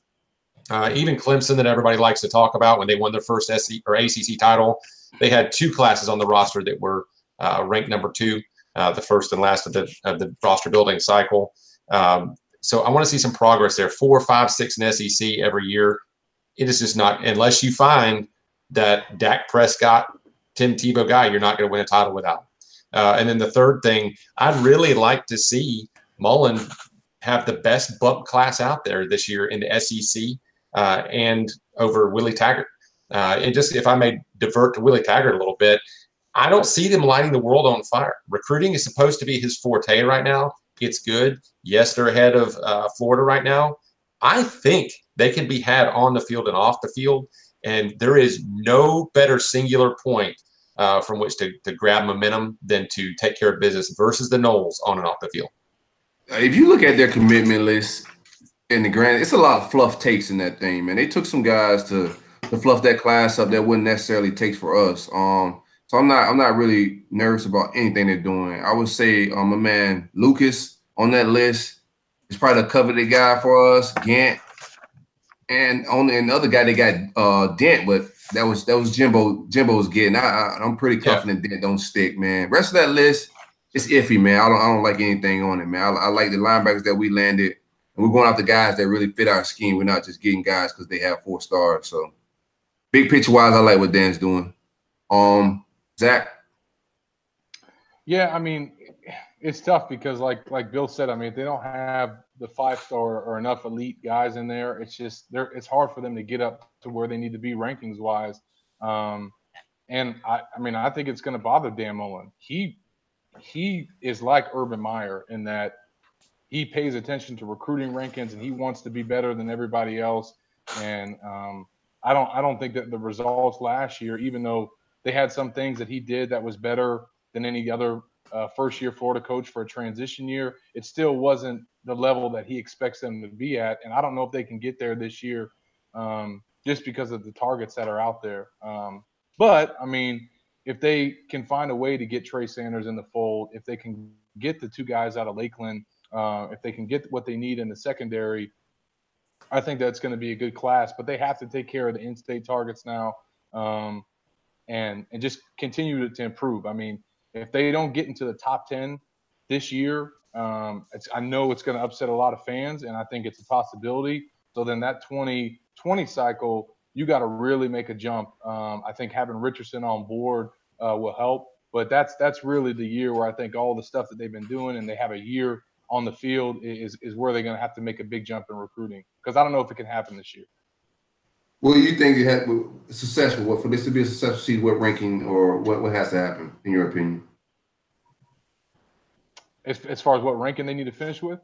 No, what needs to happen in this class as far as like guys they need to get, what they need to finish, when it's all said and done for this to be a I mean, you you you, you got to get one of the running backs. You got to get Ryder Sanders. You got to get one more receiver, whether it's Knox or Higgins or someone. Um, you got to get the two kids out of Lakeland, which I don't know if they can do. I mean, I think they can get Summerall, but Zipper is not going to be easy, um, especially if Florida's tight ends ball out this year. Um, they're crowded at that spot. So, uh, yeah, so we'll see what happens with him. And then you got to get the two corners that they're out. They're after um, Elam and Hill. They're done at uh, linebacker, and then go out and get an elite safety. If you can't get Tyrique Stevenson, who they want at safety, go get Jordan Battle. Uh, to me, if they do those things I just said, and then get um, you know the best lineman that they can get out there, I don't think it's going to be Evan Neal. Um, just get the best available. I, th- I think that's a good class. Successful. I agree. Um, I said I do want to see an elite lineman. I think it's gonna be a little tough with Hevesy. Um, like he's we already discussed that he's not really the recruiting type. But uh I want to get. I mean, look, I mean Evan Neal, I don't think they're gonna get him this year, but that's a kid like you just can't miss on kids like that. You can't mm-hmm. miss on Alex Leatherwood, you can't miss on Nicholas Petit-Frere, and you can't miss on Neal, especially when he's got his you know, he grew up a Gator fan because of his uh uncle. So um, but for whatever reason, he's all about Miami right now. Florida hasn't been able to seemingly gain any ground. So it just is what it is. You know, the, the kids from IMG Academy, him and Sanders, um, are, are what's going to determine whether it's an elite class or not. If they get all the other targets, especially the Lakeland guys, I think Florida fans should feel good about it. If they get the you know kids out of IMG, then the class gets taken to another level. I'm gonna get a little. I'm gonna get a little uh sketchy with it. Um, do you think our efforts as far as I mean a lot of behind the scenes things go on. Do you think like the way Georgia's moving, the way I think Alabama's starting to trend for my man Neal, Evan Neal now.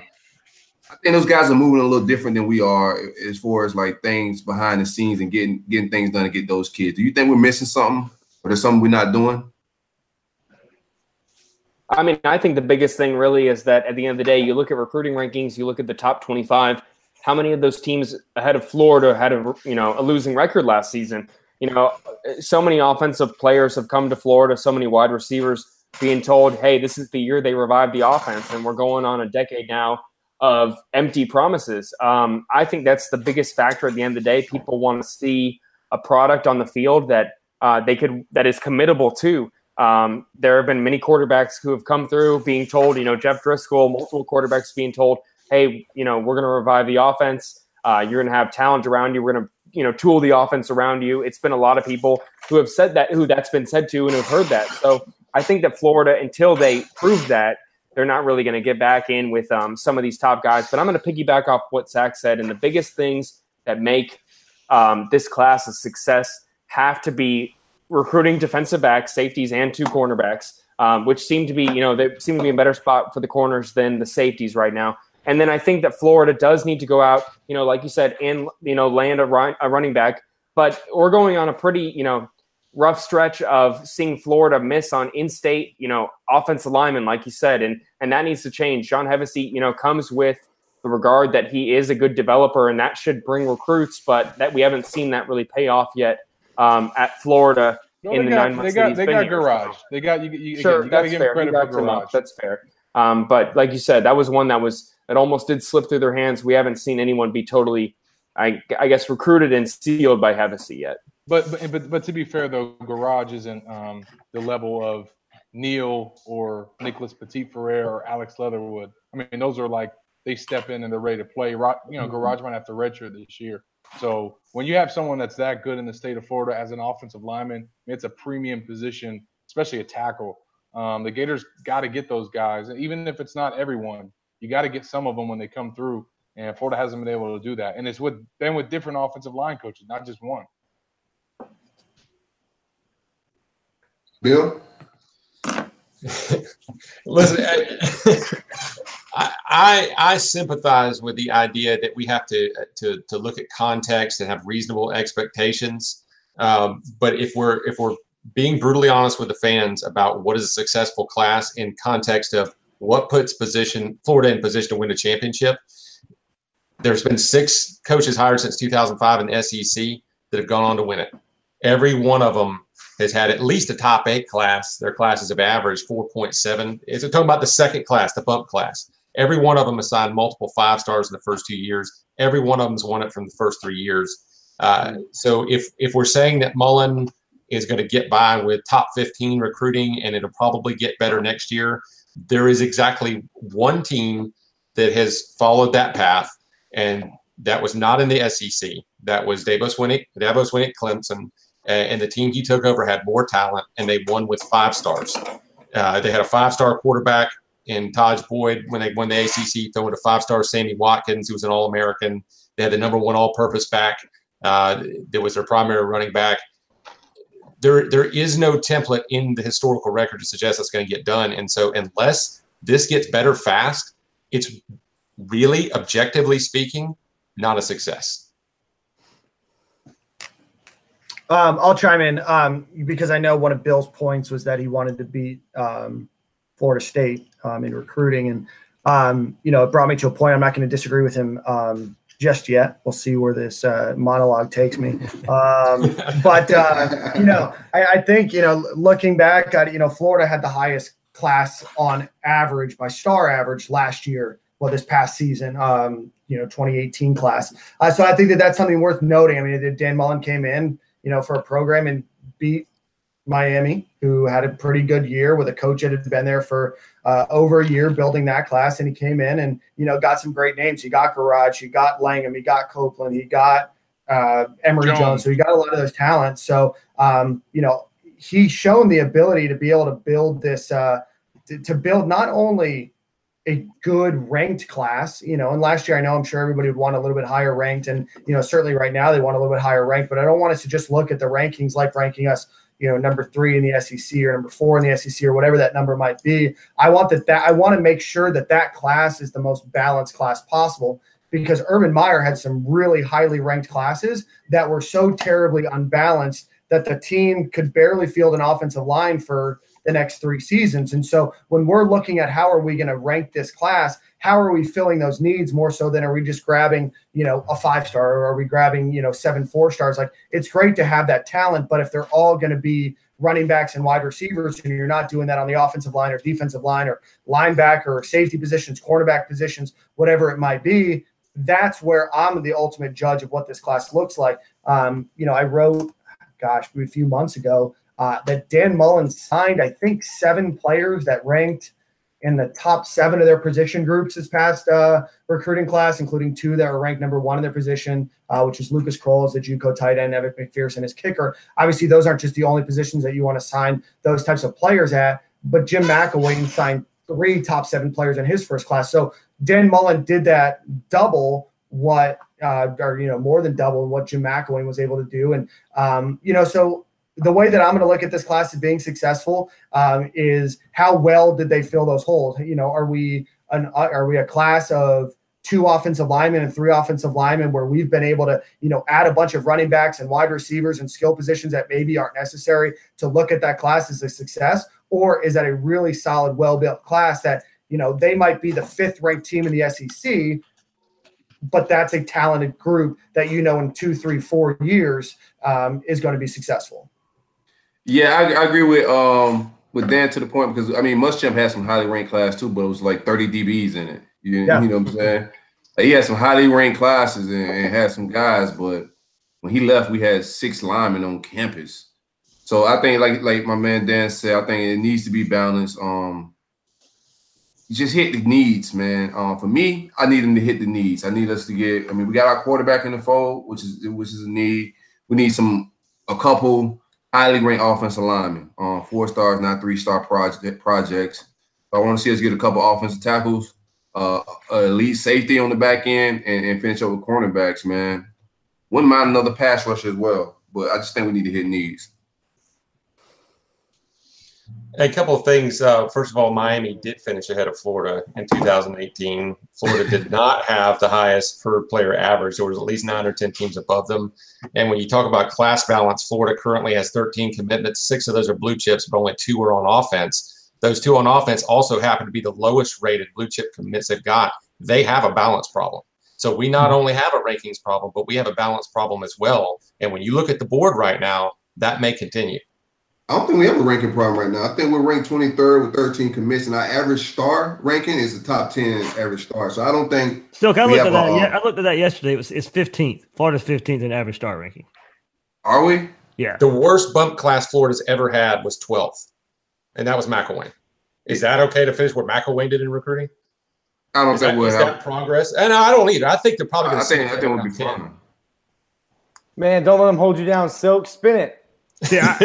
no, I don't think it's nothing to spin. I think it's a long way to go. I mean, we can't judge sure. right it's now today. A, the next two commits, the next two commits that we're lined up to get, we'll jump Miami with that, and that's what having a terrible summer supposedly. You know what I'm saying? Like, I, I don't think, and those guys, that's a that's a well built staff, and they've been they got relationships built, and then we'll have less commits than them and have a higher ranked class than the next two three weeks. But I think we're fine. I don't think there's anything to panic about, and I don't think there's no balance issues. I think we're gonna land some guys here and we'll be fine. Our only issue is we gotta land some elite guys in the trenches on offense. We'll get a running back. We'll get some offensive guys that are highly ranked right here real soon. So can I throw one more fact out there? Yeah, go ahead. All right. That's something that people really need to watch as well is how the the uh, top 100s and top 250s change on the roster this year. Uh, because one area of progress that you're going to see is they're going to have a lot more top 250 talent on the roster of the two. They may increase it by six to eight players because that 2015 class was so bad. You had two top 100s and, and three top 250s total, I think, in the class. Uh, kind of going from memory there. But um, they may sign seven to 10 top 250 guys this year. The problem is they're going to replace those two departing top 100s in CeCe Jefferson and Martez Ivey with only two to three of the top 100s, maybe four if it gets crazy. Um, let me find my document. SEC champions. While you're finding that document, I'll let Ryan.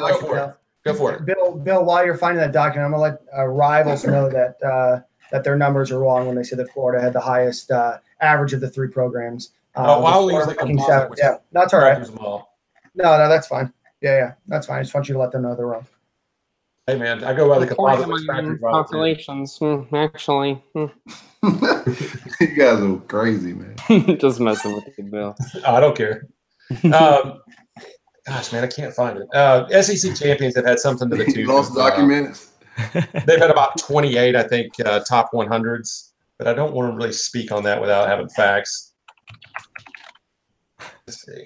You're typing. This is the wrong I had show. this- Don't let facts get in the way. Of, don't let facts get in the way of a good narrative.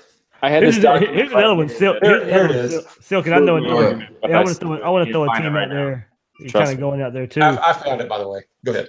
Um, because Silk, I've seen you talk about it in, in the talent too. But what Tennessee's doing right now, and comparing you know, two first year coaches, you got Florida with Mullen and, and Pruitt. And I think a lot of people out there are kind of impressed with what Tennessee's doing and how Pruitt's kind of getting off to a fast start. Who hasn't even coached a I don't know yet? if it's fast though. I mean, Tennessee's class is pretty much held up by a lot of three stars, and you got Wanya in the offensive line. That five star is pretty much pumping their class up. They're at 20 commits right now and ranked 10. Well, no, no, no. Yeah. But hold on, hold on. The, the part of that was, was it done? You know, we, we talk about a lot of people saying, "Oh, we got to see the product on the field."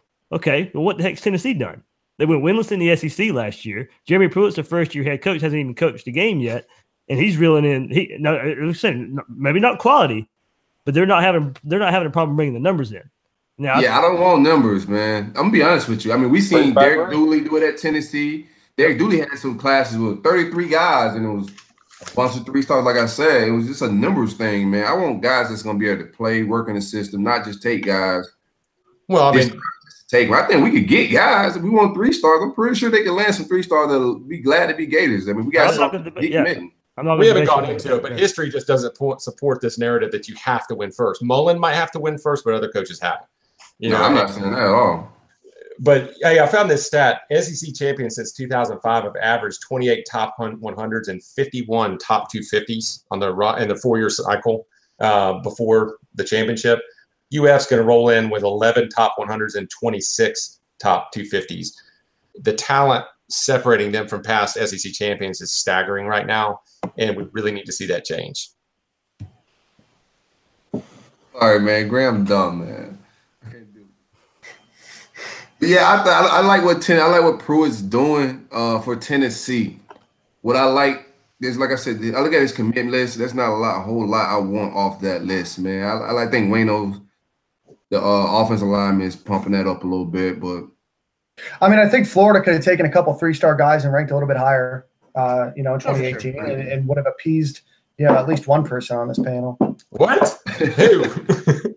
I'm not pointing fairs. I didn't say it was you, Bill. You have a guilty conscience? you guys are wild. no, I just don't think that fits with anything we've said. I, I wasn't talking about you then. All right. Okay, who was it? All right. Who was it, Dan? Who was it? Adam, bro. It's all right. We'll, we'll add him. We'll add him on the podcast. All right, man. We done. Y'all gonna square up. I'll be at the Kentucky no, game. you know, I don't. You know, Bill, Bill and I, Bill and I are, are Bill and I are arguing it, and and I don't think it comes from a bad place. You know, I think him and I kind of interpret some things differently. Uh, you know, the way that we look at numbers, and that's and that's fine. Um, you know, but at the end of the day, you know, I go back to my main point about what makes this class successful, and I think right now it is based solely on the ability for them to create a balanced class and not just a highly ranked class right now. Um, obviously, we want to fill that balanced class with talent, right? But I want to make sure that if that talent, if that group is going to rank number three in the SEC, that they're ranked number three in the SEC because they have a good, talented recruiting class, not just because they have the mixture of the highest ranked, you know, four running backs, right? And that's what happened under Urban Meyer. Yeah, I fix that. And not right now, not for 2019, but at some point, you got to hit both at the same time. Yep. You, You got to don't win fill your needs, without it. and you got to and you got to fill Yeah. up a high, high. Absolutely. There's no. I mean, there, we see like it- it's plain sight, man. You got to get the studs, and, and, and you got to hit knees. You got to get some ones. I mean, some guys you just don't really need, but let's just stack the cover. Uh, Zach, quick, Zach and Graham, guys that are around and, and kind of know what the board. How many? How many we could take this cycle? What are they looking to take? I think they're taking 23. Between 23 and 25. Yeah, I think 29 is like the max that they could take, I believe. Um, but they're not going to be able to get close to there. So, um, I mean, the way that it looks just on their roster needs, obviously they need a quarterback for this year. They got it. They needed at least one running back. They got to go get that. They need three receivers because they got seven coming back and they got two on board. So they need to get at least one more. Um, and it would be nice if it wasn't, you know, a three star. Um, then at tight end, I mean, because you know they need one at least one guy, um, and everyone knows that they're going after Zip. Offensive line, they're bringing back 12 guys in 2019, so they need to get four, um, and they got three commits. So that last one needs to be an Evan Neal or a William Putnam or somebody of that caliber. Um, their Buck defensive end position, they got six guys coming back for 2019. They need to get two. They got di- uh, Diabate or Diabate the other night. So they need to go bro. get one more. Uh, whether that's Summerall, whether that's Thibodeaux, it's got to be one of those guys. Defensive tackle um, with Clark leaving, they really only need one uh, in this class, and they got Humphrey. So I mean, they're done there. They're done at linebacker. They got eight coming back for 2019, um, and then they're bringing in the the four that they have. So they're set there. They, everyone knows they need to sign three cornerbacks, um, Kimbrough, and they need to get two more. And then safety, they'll be bringing back six safeties. You need to at least go get two more. They got Trent Whittemore as one of the safeties. I think it'd be great if they could sign. That's why that second guy needs to be somebody along the lines of, you know, Tyrique Stevenson or someone of that caliber. A Nick Cross, but I think he's he's going to FSU. Is he? like, it's Or just or, getting- or, or or he's not coming to Florida. yeah, it's getting weird. Um, anything else you guys want to uh um talk on before we wrap it up? I gotta go, man. I gotta get, I'm gonna get divorced. Just I've wanted to say, uh, sorry we couldn't get to Lance and Jasper's phone call tonight. Just ran out of time. Hey, Instagrams, Lance, Instagrams mentions with that, bro. Man, he wants to kill you. He oh, burning every tough. bridge around. He disappointed himself. You need to prepare better. Send him some tinfoil. No comment, bro. And I'm usually I usually have something to say. This is like probably the first time, man. No comment, bro. Debate. Debate me. Yeah, debate me. Parking lot, commuter lot for the first game. Man, shout out to shout out to my man Lance. Shout out to Lance, man. Hey Shout guys, this to was this, this was fun. Last two nights have been fun. Absolutely. Um, yeah, I think we'll if people listen out there, I think we're gonna try and get this again. Uh, what bye week? You know, I don't know if everybody can do it, but uh, I know most of us we've discussed it behind the scenes. We'll try and do this the bye week. Uh, during the bye week, a lot of people uh, in the last day or so from the part one have you know rave reviews, sent reviews there to each and every one of us, and talking about how how much they enjoyed this. So this definitely can't be the last time we all get together. Absolutely, man. Definitely, man. Thanks for putting this together, guys. And I'm glad the fans enjoyed it, man. I hope we got everybody ready for the season. Anybody I'm else? excited. All right, you guys good? I'm Yeah, good. Gators. Good. All right. So for for the preseason Gator panel, this will do it. See you guys later.